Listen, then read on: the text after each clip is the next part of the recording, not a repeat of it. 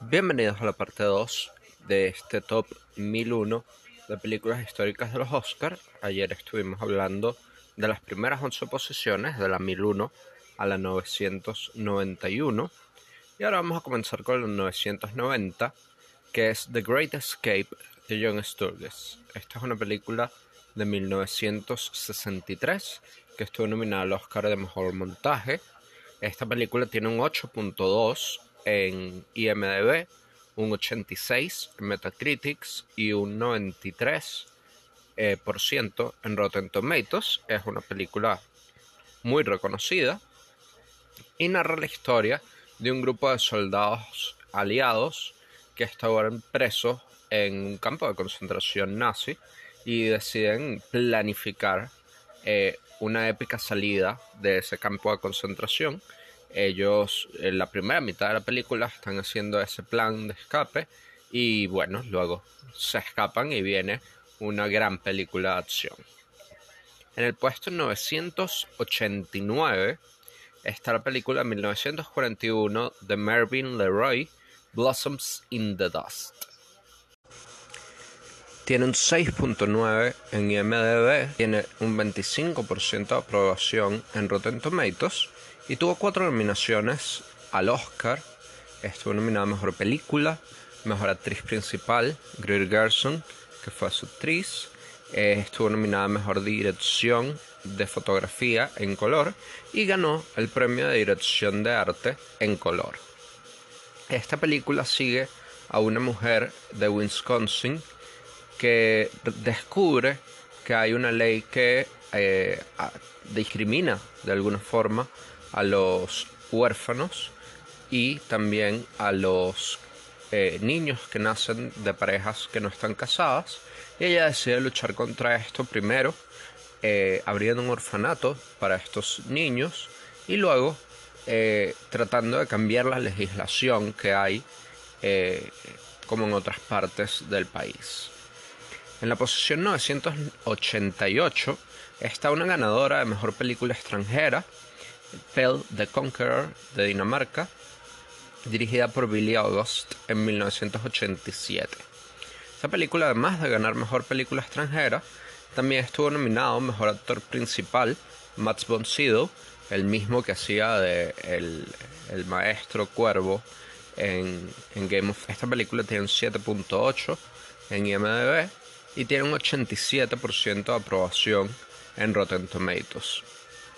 Y en esta película eh, se ve como un padre eh, recientemente viudo eh, junto a su pequeño hijo decide dejar Suecia eh, para irse a Dinamarca a tratar de buscar un futuro mejor, y que sin embargo cuando llega a Dinamarca, a pesar de conseguir empleo para él y para su pequeño hijo, pues mucha discriminación eh, como migrante.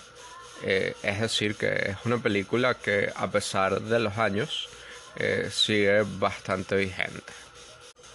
En la posición novecientos ochenta y siete está The Farmer's Daughter, o la hija del, far- del granjero, de H. C. Potter de mil novecientos cuarenta y siete. Esta película tuvo dos nominaciones al Oscar, una para su actriz principal, Loretta Young, quien ganó el Oscar, y otra para actor secundario, eh, para el actor Charles Bickford. Eh, esta película tiene además una puntuación de siete punto dos en I M D B y un cien por ciento de aprobación en Rotten Tomatoes. Y esta hija del granjero es una muchacha que decide dejar la granja de su padre para ir a estudiar a la gran ciudad de enfermería. Sin embargo, como es de esperarse, eh, es un poco más costoso de lo que ella esperaba, por lo que decide buscar un trabajo como, eh, como limpiadora eh, en la casa de un senador, y poco a poco va construyendo una carrera política, lo cual es bastante sorpresivo. En la posición novecientos ochenta y seis está la película Gorillas in the Mist de Michael Apted de mil novecientos ochenta y ocho. Esta película tuvo cinco nominaciones al Oscar. Sigourney Weaver estuvo nominada a Mejor Actriz Principal, estuvo nominada también a Mejor Guión Adaptado, Mejor Montaje, Banda Sonora y mezcla de sonido. Esta película eh, sigue la historia de una científico que decide ir a África a estudiar un, una montaña de gorilas que parece estar desapareciendo, y luego de conocer la realidad que viven ahí de, decide volverse una luchadora de la preservación de ese, de ese lugar natural. Esta película tiene un siete punto cero de puntuación en I M D B y tiene un ochenta y tres por ciento de aprobación en Rotten Tomatoes. En la posición novecientos ochenta y cinco está la película australiana Breaker Morant de Bruce Beresford de mil novecientos ochenta. Esta película tuvo una nominación a Mejor Guión Adaptado. Tiene un siete punto ocho en I M D B, un setenta y dos en Metacritic y un cien por ciento en Rotten Tomatoes. Esta película eh, sigue la historia de tres eh, tenientes que son acusados de asesinar a unos presos, pero que sin embargo ellos estaban era cumpliendo órdenes, y este juicio pues no es más que una treta de utilizarlos eh, como chivos expiatorios eh, para que sus superiores no lleven las consecuencias de esas acciones. En la posición novecientos ochenta y cuatro está una película de mil novecientos veintiocho de Frank Borzage llamada Street Angel. Esta película le dio su primer Oscar a Janet Gaynor como mejor actriz principal, y también tuvo nominaciones por dirección de arte y dirección de fotografía.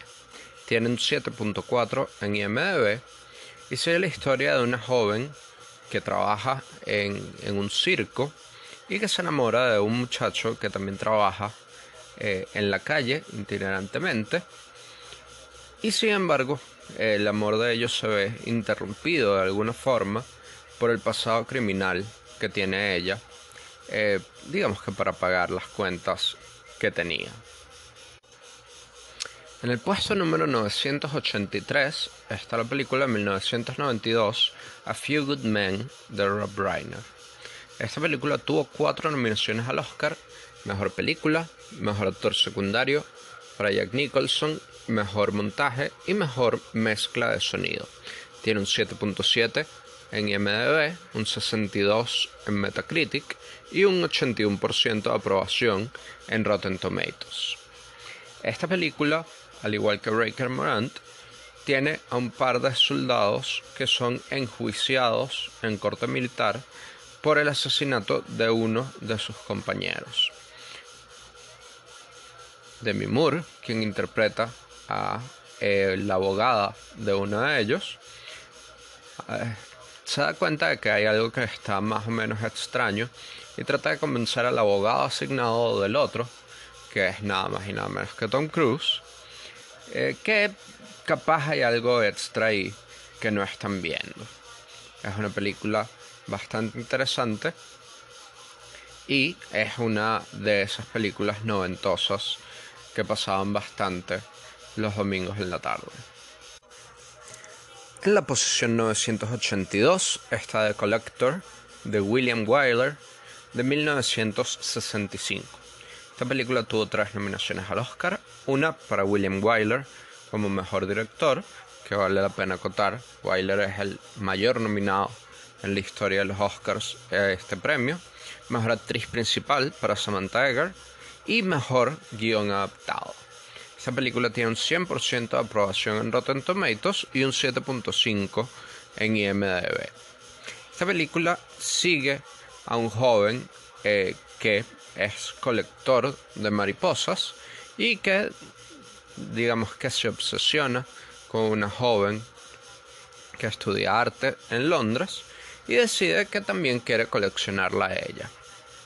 La secuestra y comienza una extraña relación entre los dos. Finalmente, en la posición novecientos ochenta y uno está la película más reciente de, este, de estas diez, de mil novecientos noventa y nueve, Sleepy Hollow de Tim Burton.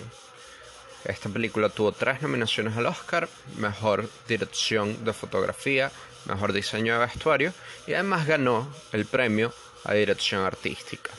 Tiene un setenta y tres o un siete punto tres en I M D B, un sesenta y cinco en Metacritics y un sesenta y ocho por ciento de aprobación en Rotten Tomatoes. Estas películas acerca de la leyenda del jinete sin cabeza en el pequeño pueblo de Sleepy Hollow y eh, un joven eh, investigador es enviado a, a ver qué pasó con los asesinatos, o mejor dicho, las decapitaciones de tres hombres en este pequeño pueblo. Todo el mundo asegura que el responsable es este jinete sin cabeza. Sin embargo, pues es algo que no tiene mucho sentido y él trata de llegar al fin de esta, de esta leyenda. Entonces, estas diez son las películas que están entre el novecientos noventa y el novecientos ochenta y uno. Mañana estaremos hablando de las películas que están entre el novecientos ochenta y el novecientos setenta y uno. Ahí pueden esperar una película de una saga muy famosa de los años recientes. Pueden esperar una película protagonizada por Robert De Niro. Y también pueden esperar una versión un poco extraña de uno de los salmos acerca de Jesús.